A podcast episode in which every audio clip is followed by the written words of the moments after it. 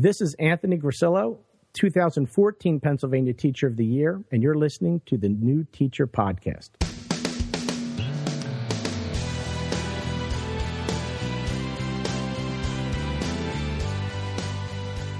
The New Teacher Podcast. Get inspired. If you're a new teacher interested in hearing about the latest tips and tricks to inspire you in the classroom, you've come to the right place. The New Teacher Podcast features interviews with award winning classroom teachers, the latest authors, and educational leaders recognized for their proven teaching techniques and strategies. Hear the stories of their success and failure. To listen to past episodes, view show notes, or to contact us, please visit our website at newteacher.org. Now, here's your host, Anthony Arno. Hello and welcome to the New Teacher Podcast. I'm your host, Anthony Arno, and I want to thank you for taking the time to listen to the show. It is my hope that you will become inspired by hearing the stories of nationally recognized teachers. Today, we have a Pennsylvania State Teacher of the Year who began his teaching career as a gifted and talented teacher who is now working as a media specialist. That's quite a unique combination. You know, it was almost a year ago that I launched the New Teacher podcast at the NJEA Teachers Convention with our very first guest, Julia Thompson, author of the First Year Teacher's Survival Guide. The New Teacher podcast has teamed up with You Can Do the Rubik's Cube and will be appearing together at the upcoming NJEA convention in Atlantic City on November 10th and 11th. Please stop by booth 2312 to say hello and enter to win an iPad mini. You can also reserve a free classroom loaner set of 12, 24, or 36 Rubik's Cubes for your classroom, complete with even return shipping included. I recently had the pleasure of meeting the You Can Do the Rubik's Cube team in New York in preparation of the Edward Snowden movie premiere.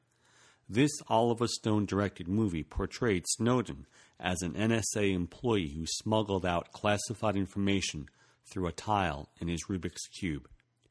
Days before the Snowden premiere, a mosaic of Snowden was created by using 2,160 Rubik's Cubes. Check out today's show notes page at newteacher.org to see construction of the mosaic in just 15 fast seconds. Today's show is brought to you by You Can Do the Rubik's Cube. It's the educational outreach program for the popular Rubik's Cube, which was invented by Hungarian architect Erno Rubik in 1974. Over 400 million cubes have been sold, making it one of the most popular toys of all time. And now you can use this popular icon of our culture right in your classroom.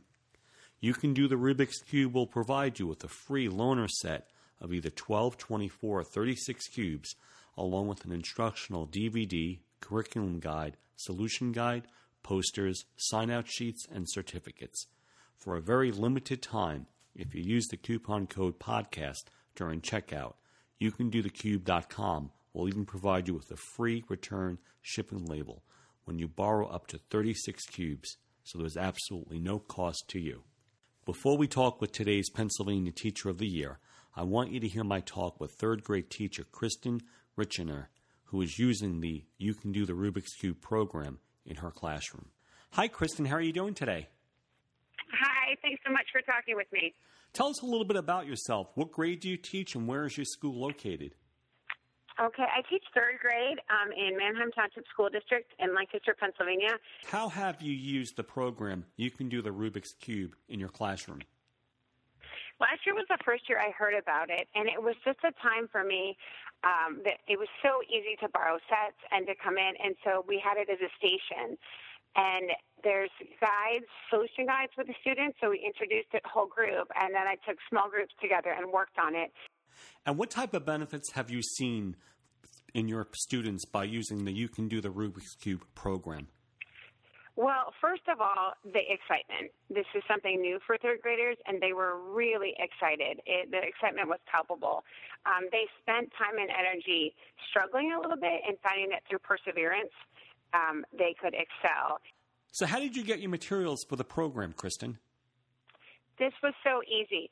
Um, I sent an email to the You Can Do the Rubik's Cube site that I just Googled, and I could pick my dates for when I wanted them to come. I was surprised at how generous the time slot was for how long my students could use them and return them, and it was free of charge. Um, I explained to the kids how they needed to take care of the materials, and they all did, and I just mailed them back.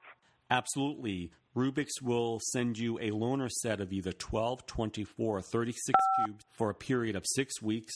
And for listeners on the New Teacher podcast, if you use the checkout code podcast, they'll even return a free return address shipping label. Well, thank you so much. Okay. You have a good day. Thanks. Okay, we'll see you. Bye. Yeah, bye bye. And now, here's my talk with Pennsylvania Teacher of the Year, Anthony Grisillo.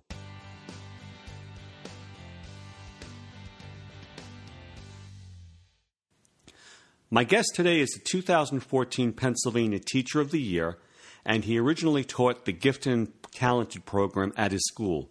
Today, he's the media specialist. This is the first time we've had either an enrichment teacher or a media specialist on the New Teacher podcast. Please welcome to the program Anthony Grisillo. Anthony, how are you doing today? Spectacular. Well, thank you so much for joining us. I'm happy to be here. Let's start out. Tell us a personal story about a teacher that inspired you as a student, and what do you remember the most about them? This is a great question because I, I immediately, um, sad to say, the, the, the teachers that had the most effect on me probably were the bad teachers. Really? Why's that? just because they left they leave such a deep imprint on me and things that I didn't want to do uh, when I decided to become a teacher. But when I start to think deeper, I you know there are so many teachers I could come up with that did have a positive impact on me. But there's one that always comes back to me. And after being named Teacher of the Year, I actually reached out to this teacher and thanked them for what they taught me uh, about teaching. And uh, his name was Professor Short. He was at Cecil County Community College. So this was a little bit later, obviously, in my education. But he taught history. And I never was a big fan of history because it was always about memorizing dates and facts and, and things that I just you know didn't care to sp- spend the time remembering. But he was the first teacher to take history and tie it to my to my own personal story. Um, he he asked us in the first. I took him twice. I had for history one and history two uh, because I liked him so much. And, I, and he wasn't an easy teacher. I had to work for him, which was another piece of why I respect him. But he asked us to go ahead and research our family history and see where our family was during uh, these great moments of history and how did those moments of history affect my family personally.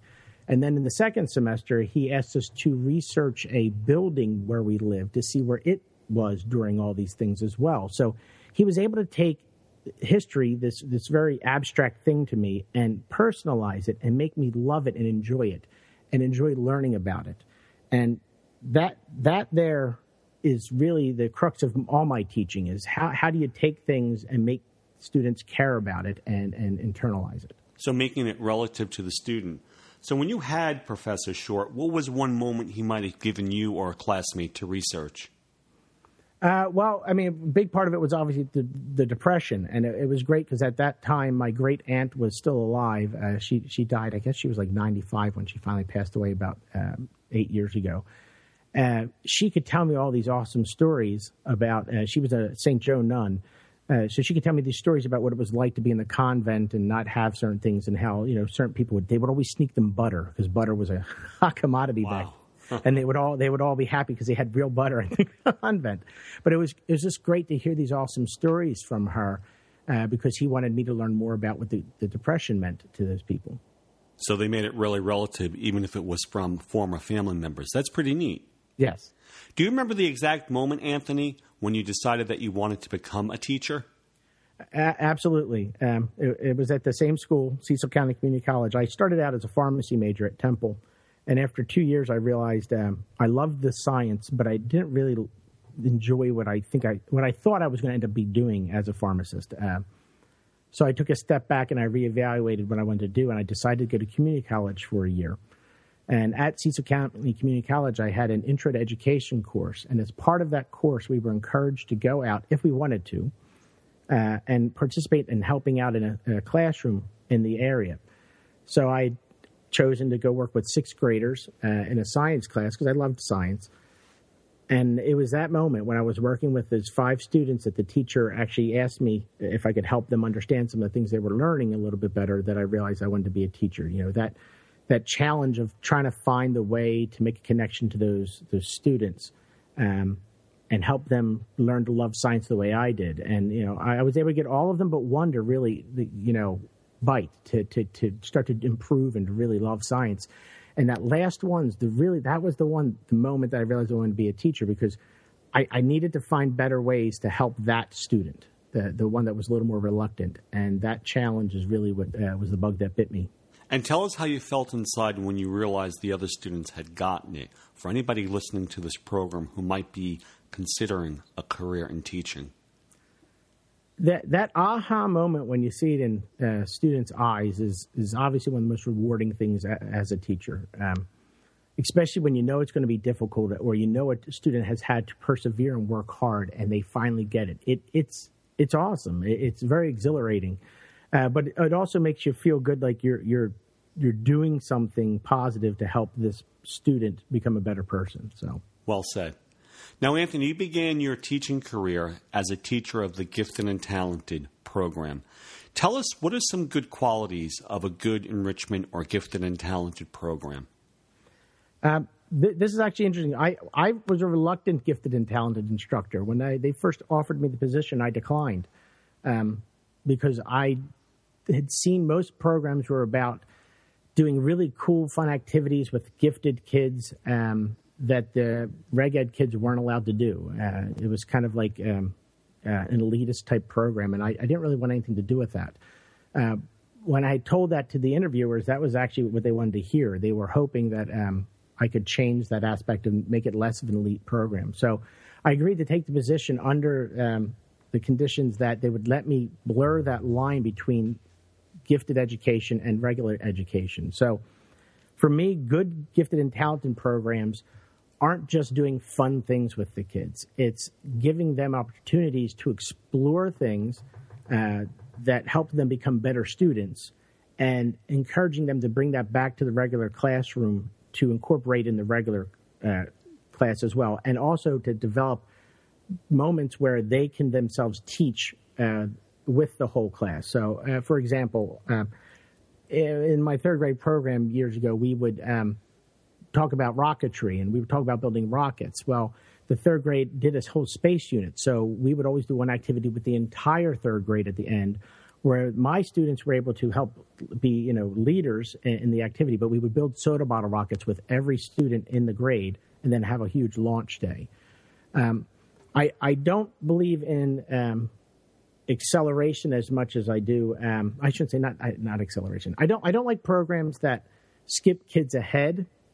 Uh, I'd rather see them be taught to use um, various um, resources out there to be better students, rather than pushing them too quickly into social um, situations that maybe they're not ready for. And that's not to say that there aren't times where a student really is that gifted and talented that they need to be skipped a grade or something like that. That does happen. But in the 16 years that I taught gifted, I truly only met three students that I thought that was the right thing for them. And only one of those three did we actually move them ahead. Um, I've seen it happen the other side too many times that a student's been skipped ahead and it's not appropriate, and they really struggle to adjust and uh, or suffer as students because of it.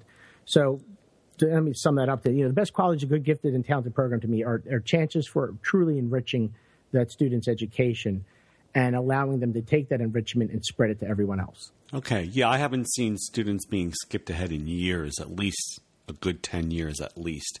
And that's in my current district. I'm sure they might be doing it elsewhere. Give me an idea, though, of your thoughts with enrichment programs. What is the uh, difference or the benefits, and what is your preference between a pull-out program or a whole class inclusion program? I, I, guess it depends what your goals are. In my district, we actually used to do both. Well, we still do both. Um, when I first started, we had a pull-out program uh, from first grade through fifth. Problem was in first grade, we maybe had one student who was being pulled out. I remember from my first year teaching, I did. I had one first grader um, who would come to my room and we would do activities, which is a really difficult way to teach, by the way, because you things that normally you would plan that would take a half hour for a full class take about 15 minutes for one right. to do.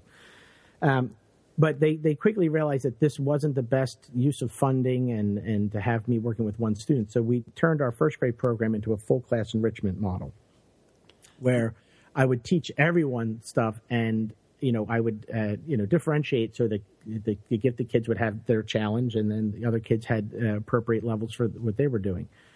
Then the following year we nixed the second grade pullout program and turned that into a full uh, class enrichment model. Then about after about five years of doing that, we changed it so we would do full class enrichment one day and then a push in model on other days where I would go in and be given different groups. So I really I loved that aspect because I got to know all of the students and I really could see the kids who I thought needed enrichment. Now that didn't mean the data always showed that. You know, um, a lot of times the data shows a, a, a child um, qualifies for gifted services, but they don't really need it. They're getting everything needed in the classroom.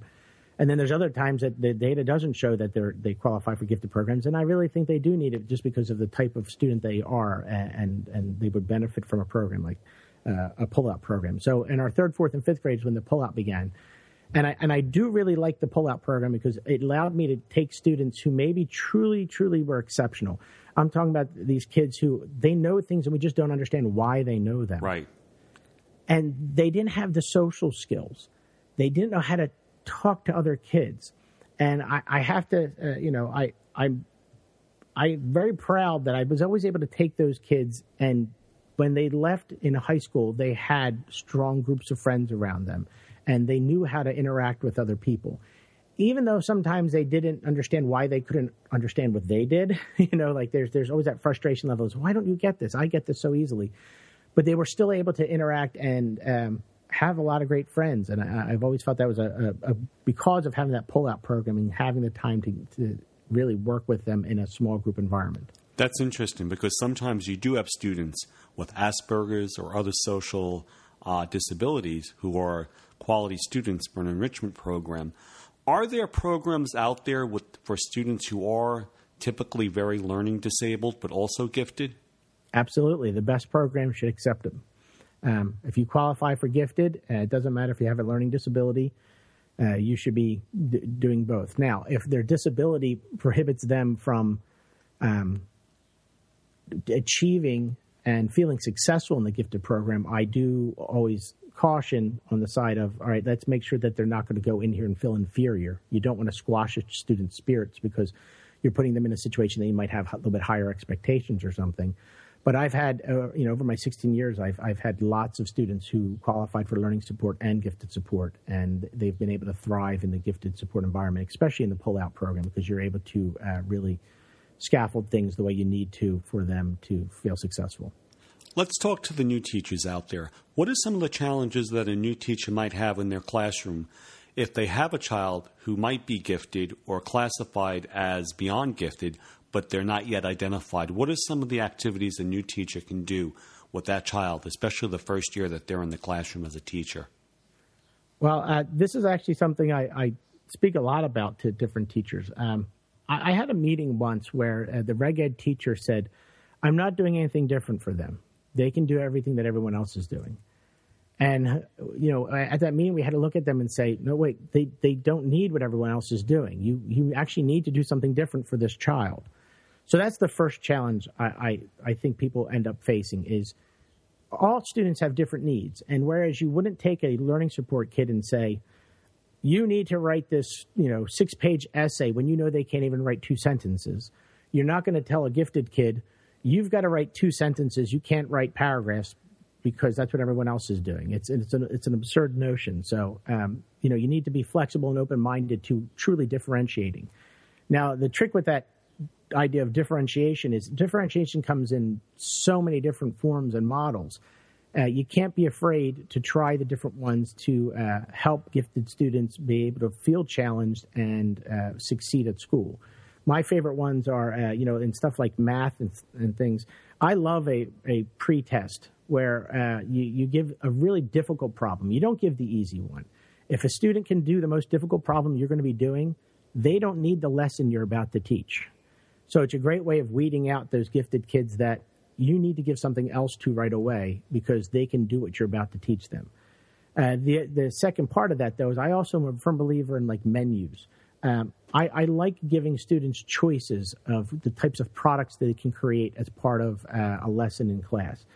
You know, if you're going to tell everyone they have to write a poem, well, maybe give a couple um, different ways to write the poetry, or maybe incorporate some other things like music or video to let those gifted kids have that extra challenge that they might seek out when doing a project. Uh, don't just demand from them the minimum. Let them able to choose the level to which they want to achieve. Now, since being named the Pennsylvania Teacher of the Year, you've switched your track. Tell us a little bit about what you're responsible for teaching since being named the Teacher of the Year in Pennsylvania. Well, I, I was very fortunate that I was able to choose to uh, move to be a teacher librarian in my building, which uh, the nice thing is I used to work with 70 kids a year uh, in the gifted program um, on average. And now I get to work with all 400 students in the building, which is, is a real a real nice treat. Um, when I found my first year of teaching in the library, I was a little um, timid at first because I didn't want to come in and rock the boat of what librarians did right away. Uh, but I, I, quickly realized after my first year that I didn't have to change anything of how I was teaching in the library than what I was doing for gifted students um, all those years prior. Um, what I, um, I, my goal in the library to teach is I want students to realize that the library is the one place that you can teach yourself anything it's this incredible resource that's there that we're very fortunate to have uh, that you can learn anything you're curious about. And and the biggest part about it is they need to learn how to vet their resources, whether it be a, uh, you know a traditional book or you know web resources. Um, you know, I think we do fall as this false presumption that every book that's written must be true because it wouldn't have been published. Well, that's not necessarily true uh, you still need to vet those resources just like you have to do uh, on the internet. You know, I think students really do get the idea that a lot of internet sites sites have misinformation in there, and you need to find um, other resources to, to, to corroborate it. Uh, but you know, that's what I focus on in the library: is a you can teach yourself anything here. And B, you need to learn how to vet your resources so you're using reliable things so you can do great stuff and become incredible students and people. As a teacher librarian in your building, what are the uh, grades? I, I teach K through five. And the students, how often do they come to see you in the library? Is it a weekly schedule or whenever the teacher wants to come in? Uh, we actually have a 12 day rotation in our, our, elementary schools. We use block scheduling. So I see my students uh, pretty much every once every six days. Uh, and it's usually six days apart. I do have one or two grades because of scheduling that they might be a five and a seven break uh, up, but other than that, it's it's pretty much every six, six uh, pardon me, six days. So when the teacher wants to come in to uh, schedule a um, class with you, what what does that look like? Does the teacher tell you what they're working on in their classroom, or do you have free will to do whatever you'd like to show the students that week? Well, we actually lost the uh, the that idea of collaboration that way. Unfortunately, when we went to block scheduling, um, library in my district turned into a special. Um, we actually call them encores. Uh, there's a long story to that. I won't go into it. But um, during our encores is when we have gym, art, music, and library.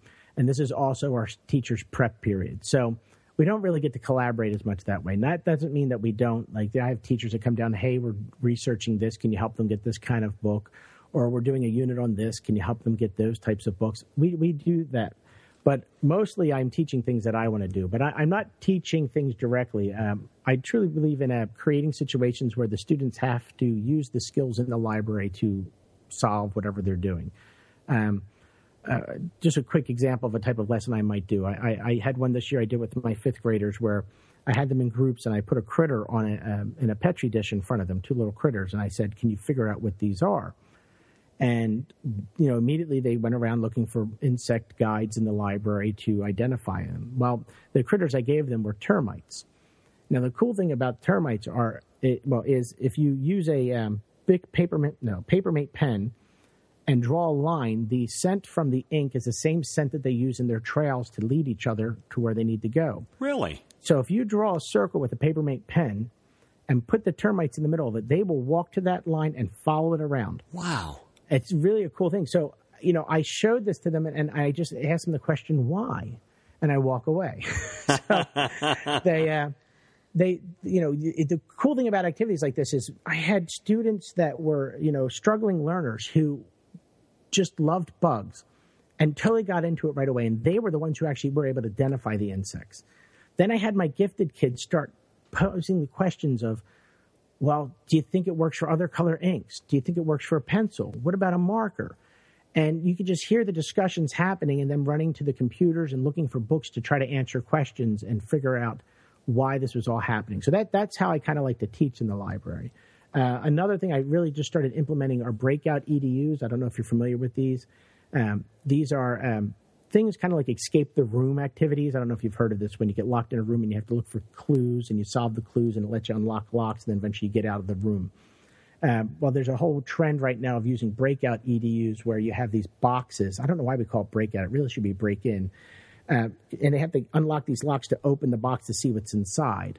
So I've been able to make some of these games for the library so I can teach uh, specific library skills like uh, using finding call numbers or uh, finding the publishing year and stuff. And not that this is um, stuff that I think is important to become a better student, but uh, it is something that a lot of teachers expect students to be able to do, especially when you have to start write, writing bibliographies and stuff like that. So these are just some of the things I do in the library uh, to make it a little more, more interesting and fun and uh, hands on. Cool beans. So where can I get termites to do that with my students?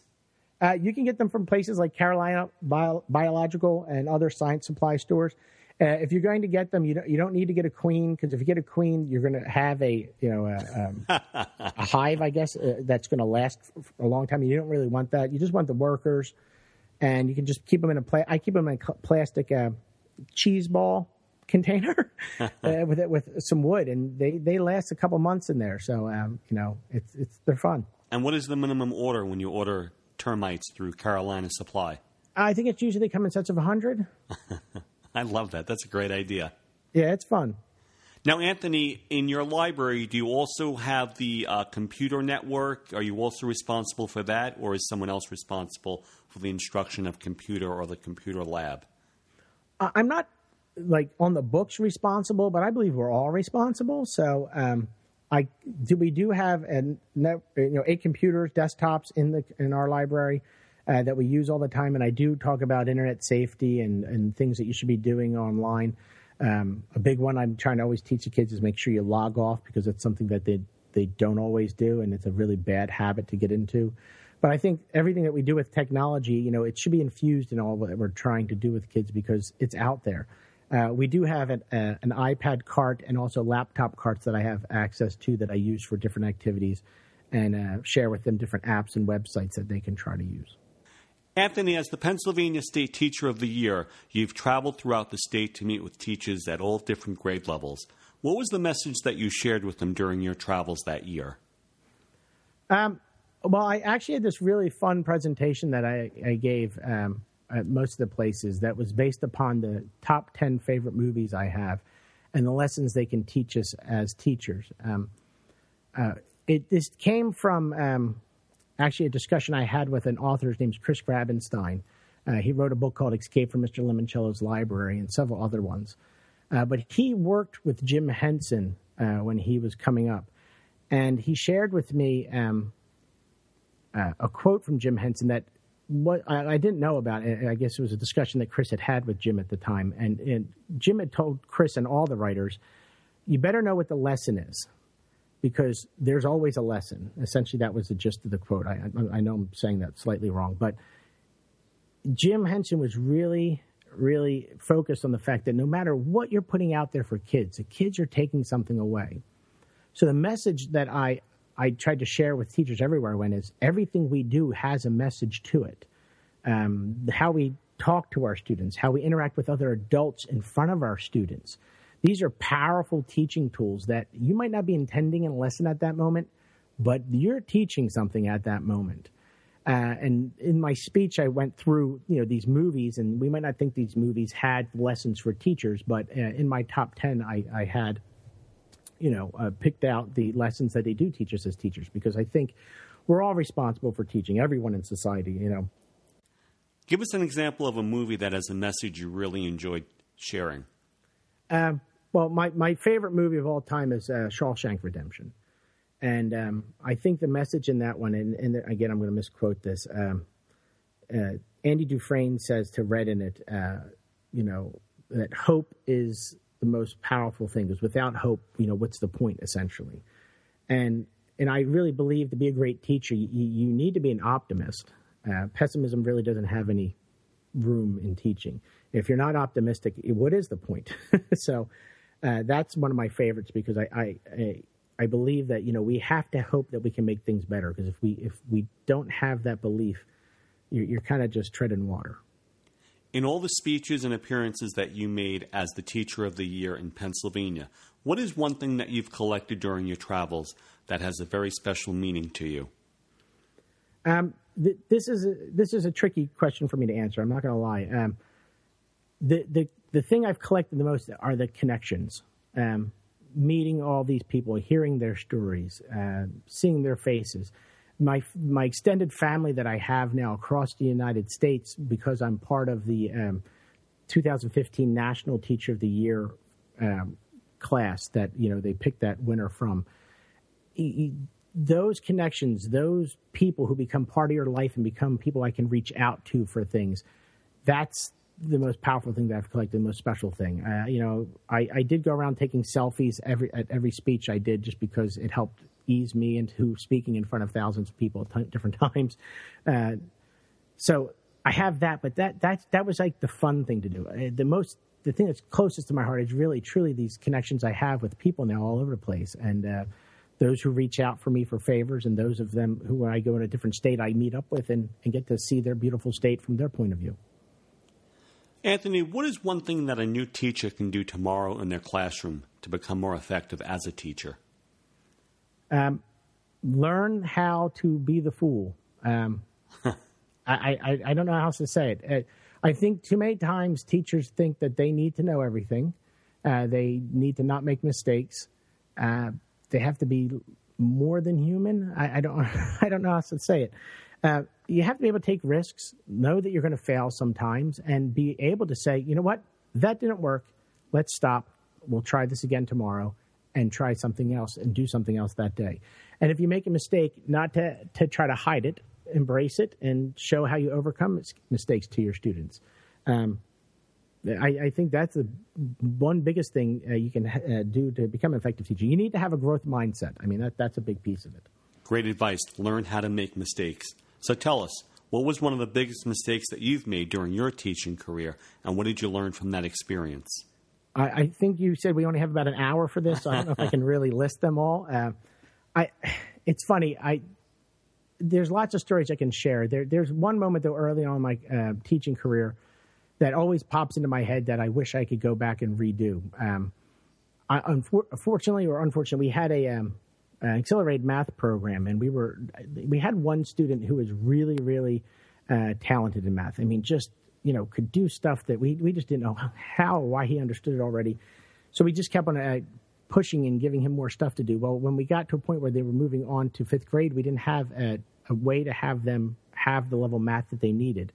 So we were looking for uh, other students that could make it. Well, I always started screening some people, and I found this other student, and they they qualified, and I we were able to get the district to agree to let the two of them move up to the middle school together just for math, and then come back for the rest of the day.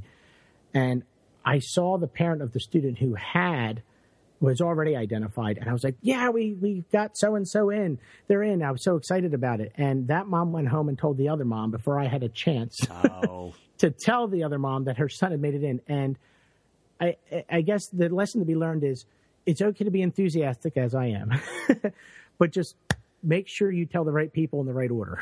right, yeah. I can relate to that. As a regular classroom teacher, every year we recommend students for the following year who might be eligible for the uh, enrichment program. And sometimes you get so excited and you want to share it with the child, or at the end of the year, if you see the parent, but you have to just bite your tongue because nothing is guaranteed. So that's great advice. I agree. What is one book that you could recommend to our new teacher listeners that would help them become a better teacher? Uh, a book that I had learned about about a year or two ago is uh, written by a guy named Troy Hicks. It's called Crafting Digital Writing: Composing Text Across Media and Genres. Uh, and the reason I love this book is um, I had was asked the first engagement I had. I was asked to come to as Teacher of the Year was uh, one on literacy. And if you look at my resume, science, yes, gifted, yes, math, yes literacy isn't something I would jump out of my resume that you'd say, come have this guy speak about. But I'm always one for stepping up to a challenge. So when they said they wanted me to come speak at a literacy conference, I said, you know what? This is what I want to come speak about is Troy Hicks' book because Troy speaks about and writes about um, the fact that we, we teach kids how to write persuasive writing and uh, letters and opinion pieces and all kinds of great stuff, but we don't teach them how to write for things in the, this new digital age of writing. So uh, this book here talks about the types of digital writing that we should be encouraging students to do and teaching them how to do. You know, stuff like writing for a blog, writing an email, but more importantly to me is the ones of writing a presentation. I mean, how many times have you seen teachers go, let's have kids do PowerPoints? And they put these PowerPoints together, and yeah, they're cute and all that kind of stuff, but they're awful presentation tools. Uh, they're, they're, writing paragraphs on slides. There's right. nothing worse yeah. than going to a presentation and they have a paragraph. Are you kidding me? Yeah. Like, you're right. You know, and these are those tools that we need to be giving kids so they can be successful out there in the real world. And not to mention, how do you write a website? Uh, the, these are all things that we should be teaching them to do. And we can incorporate that stuff in there uh, pretty easily. And his books really do help uh, you look at that. Another great book, just to peruse if you get a chance, is one called I Got Schooled by M. Night Shyamalan. Um, it's a great uh, analysis of uh, how we can possibly close the gap between those really low achieving schools and those who are doing a, a, good job. And I don't know if his solution is the answer, but the questions he asks in it are very powerful, I think, and are things we should be discussing. Okay, so it's Crafting Digital Writing and I Got Schooled. We'll have both of those links on our website at newteacher.org. Anthony, what is one internet resource that helped you become a better teacher that you could recommend to our new teachers? Oh, again, this is a huge list. Um, Top three. Well, I have to put Prezi out there. Uh, I, I, think our idea of linear presentations is is kind of um, old fashioned and kids, you know, they'll watch them and all that kind of stuff, but they're not that fun to create. And Prezi is a, a pre- online presentation software that lets you create presentations that are they have zooming features and uh, just a different way of moving about. And essentially, you're creating an infographic that you can zoom in and out onto to share your thoughts. And uh, when I first introduced that to students, they started doing things with it that I never even thought of, and that was that moment I realized that all right, this is a great tool that uh, we should be using. Um, another really good one um, that I, I, like that I think people should become familiar with is Kahoot. Uh, Kahoot is a great online resource where you can create uh, almost like game shows, is the way I would describe it. They're, they're interactive quizzes where kids have their iPads or laptops, whatever device they could have, that you can click on and um, you know answer questions in a timed way, and it collects all the data for you, which is which is phenomenal. Uh, I guess another one that goes with that would be Plickers is another great resource for that. Uh, that's where you hold up scan cards. So if you don't have the devices, you can still ask quiz questions, and you use your phone, and it scans the room, and all the kids are holding up QR codes, and it records their answers that way. Uh, and I guess the third one I would put out there is um, this isn't as much a uh, an internet resource as it is an app and just a, a, an electronic thing to be doing. Aurasma. Aurasma is augmented reality. Uh, what it allows you to do is to identify trigger images, and they could be book covers, it could be paragraphs, it could be uh, pictures on the wall. And what happens is it sees that trigger image, and it then links it to a video clip, making the image come to life. So, to give you a quick way that I've been starting to use this is in the library, I have kids doing book reports. Well, I'm not going to do a traditional book report. To me, that's kind of uh, lame. So, what they do is they we use two apps. We use another one called ChatterPix, where they create a video of the book cover speaking. They can draw a mouth on the book cover and it, it starts to talk. Wow. And, and then they read their um, book report about it, and they have to do it in first person as if they're the book. So they could say something like, Oh, I'm the book, The Giving Tree. I'm a great story about a, a, a tree gives everything to a little boy uh, throughout his life. You should read me.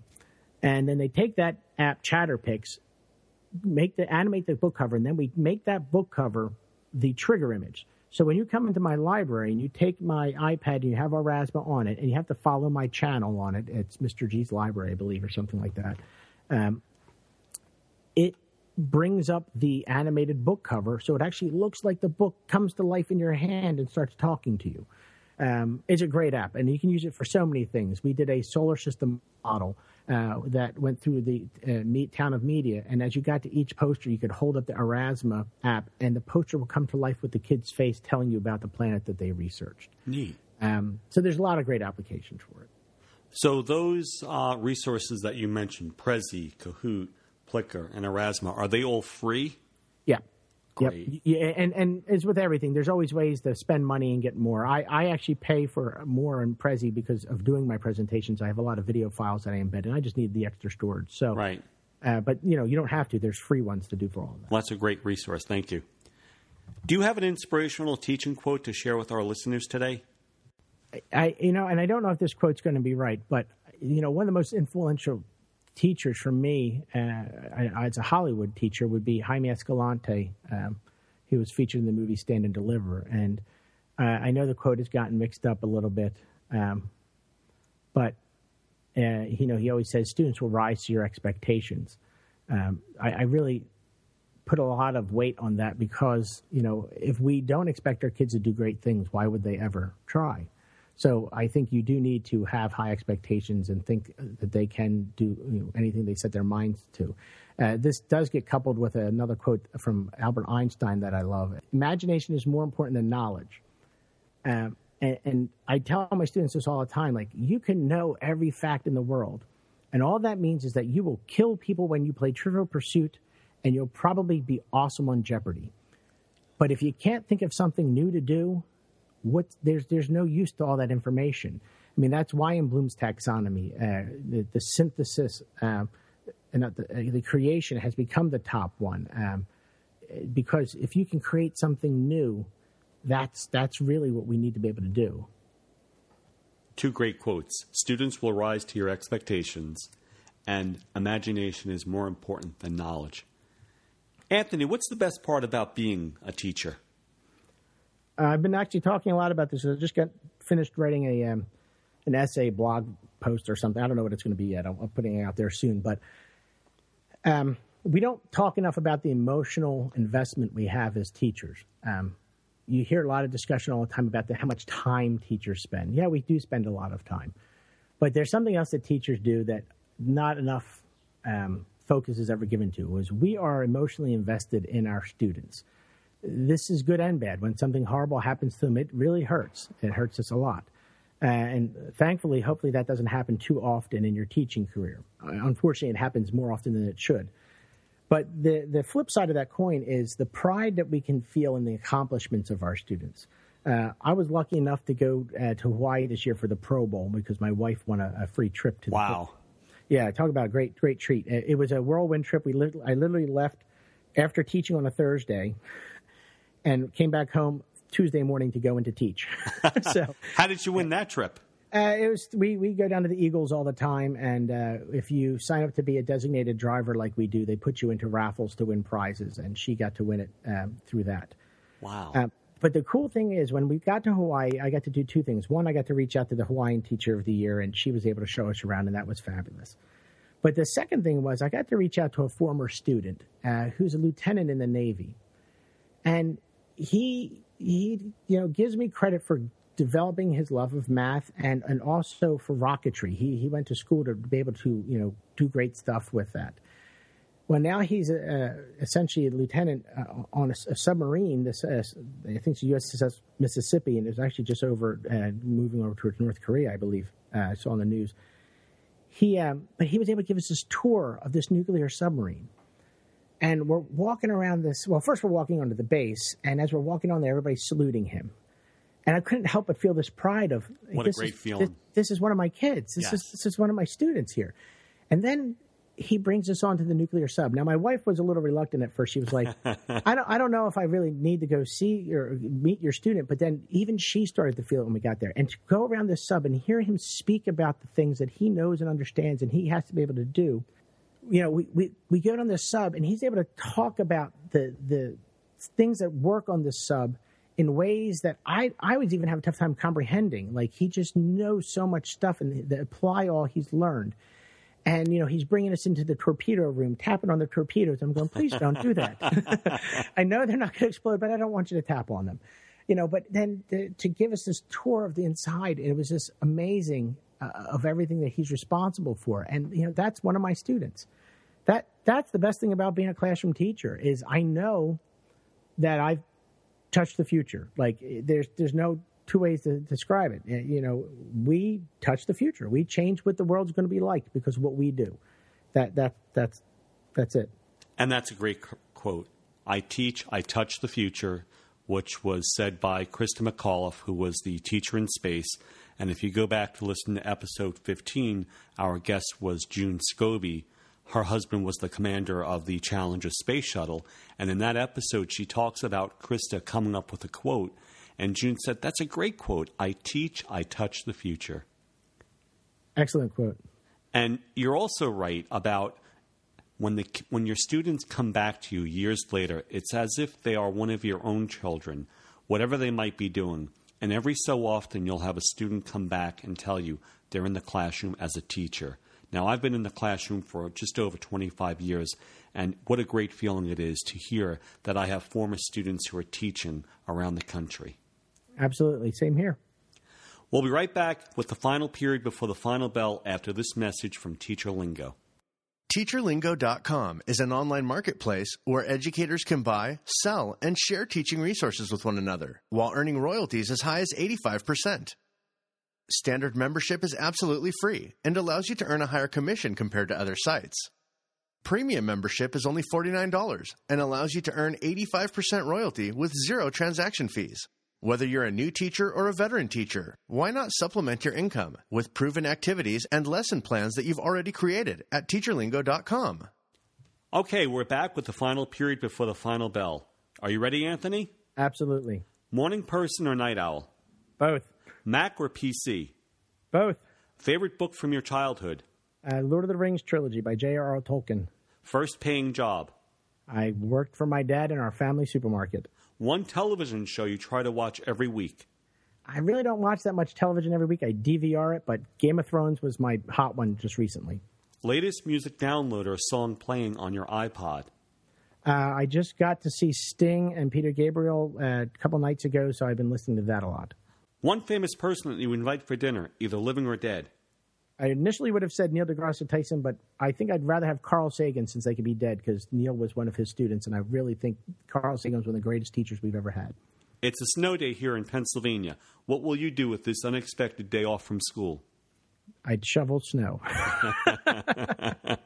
and the next item on your bucket list? I actually don't believe in bucket lists. Uh, I'm one of those people that I think that every day is a gift, so I'm going to do everything I can today that is just going to be amazing. Um, I take advantage of any opportunity given my way. Uh, so that's really my bucket list is to keep on taking advantage of everything I can. And there's the final bell. Anthony, how can our listeners get in touch with you? Well, you can follow me on Twitter at, at Space Teach. That's S P A C E T E A C H. Uh, or you can just go to my website and contact me through there, and that's MrGsWorld.com. That's M R G S W O R L D.com. All right. Well, thank you so much, Anthony, and best of luck to you. I just really appreciate uh, this opportunity. Awesome. All right. Thank well, you. you sir. have a great day. Thank you, so much. you too. so thank much. you, Anthony. Goodbye. Bye bye. Thanks again, Anthony. Who would ever think that a librarian would pull out termites to motivate their students? Next episode of the New Teacher Podcast, I talk with Matt Miller. Matt is the author of the book, Ditch That Textbook. And here's a sneak preview of my talk with Matt about how he ultimately decided it was time to ditch that textbook. So, Matt, as a classroom Spanish teacher, what caused you to eventually ditch the textbooks? It was the bored look in my students' eyes. Describe that look. Why? Yeah, no, seriously, that's exactly what it was. Um, and I, I can give you a, a specific moment when I knew that it had to happen. Um, you know, this isn't who I want to be as a teacher. This isn't what I want to be known for as a teacher. And I knew something had to change. And I realized that my boring teaching methods were just not cutting it. And the more that I started to look at it, then I started to realize, you know, just this whole traditional teach out of the book, do the questions at the end of the chapter and the worksheets and the workbook pages, it just isn't cutting it. I knew something had to change. And that's that's where it all started, I think. Matt Miller, ditch that textbook next time on the New Teacher Podcast. Well, I hope you enjoyed today's show. Please remember to leave us a rating and review on iTunes And remember, we'll be at booth number 2312 at the upcoming NJEA Teachers Convention, along with You Can Do the Rubik's Cube. Well, that's our 17th show, and thank you for listening. This is the New Teacher Podcast, and I'm your host, Anthony Arno. Be well.